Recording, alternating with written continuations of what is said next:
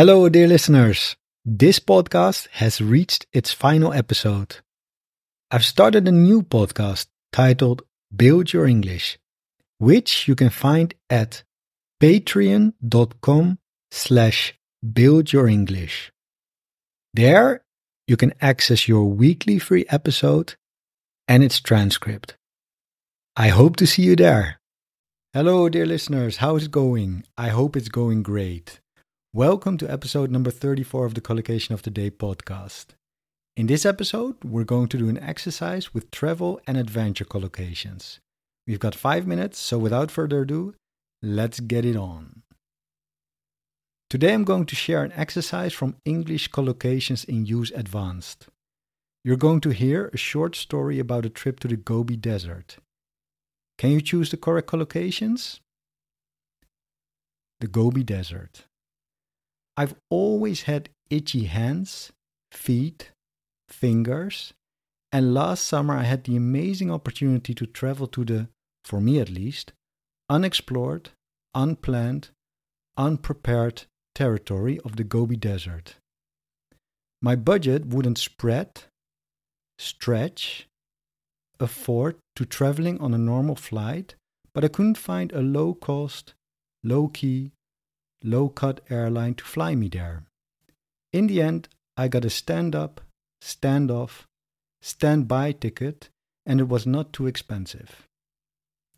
Once there, I joined a group and we made a journey on horseback into the desert. You wouldn't believe the sheer, very, mere, epic grandeur of the region. If you keep your eyes peeled, skilled, washed, you can see all sorts of amazing plants and creatures. We were lucky with the weather.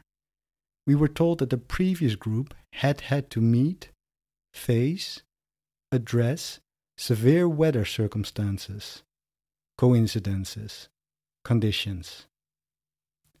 Our main problem was that one day we got hopelessly, fearlessly, carelessly lost, and they had to send out a search group, party, set to find us.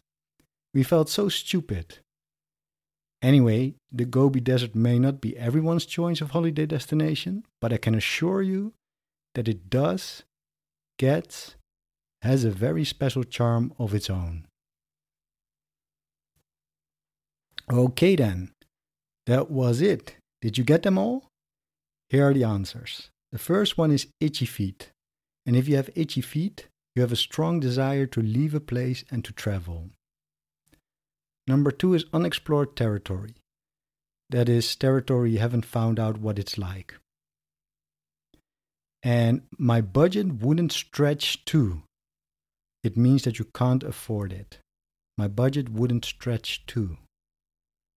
Of course, it is a low cost airline and a standby ticket. Standby ticket for something such as a theater or a play journey, is a cheap ticket that you can buy just before the performance starts or the plane takes off, if there are still some seats left.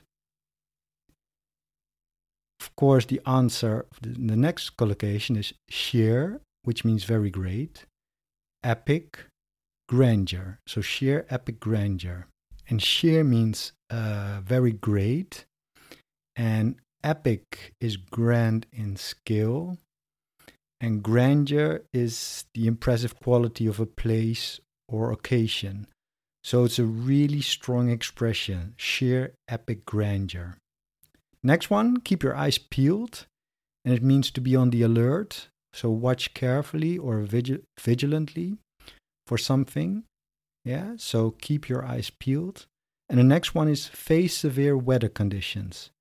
And that means you have to deal with difficult weather conditions. Hopelessly lost means, of course, completely lost. And we talk about a search party, and that is a group of people organized to look for someone or something that is lost. A search party. So, not a search group.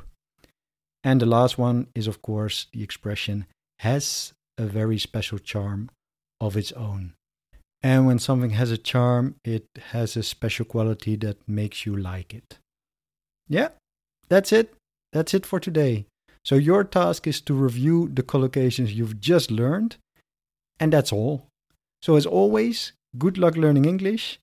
Take care of yourself and each other, of course. Bye bye. Oh, and one more thing. You might have heard that I have a new podcast. It's called Build Your English. Every week, from Monday to Friday, I publish 10 minute lessons that teach English in a fun and effective way.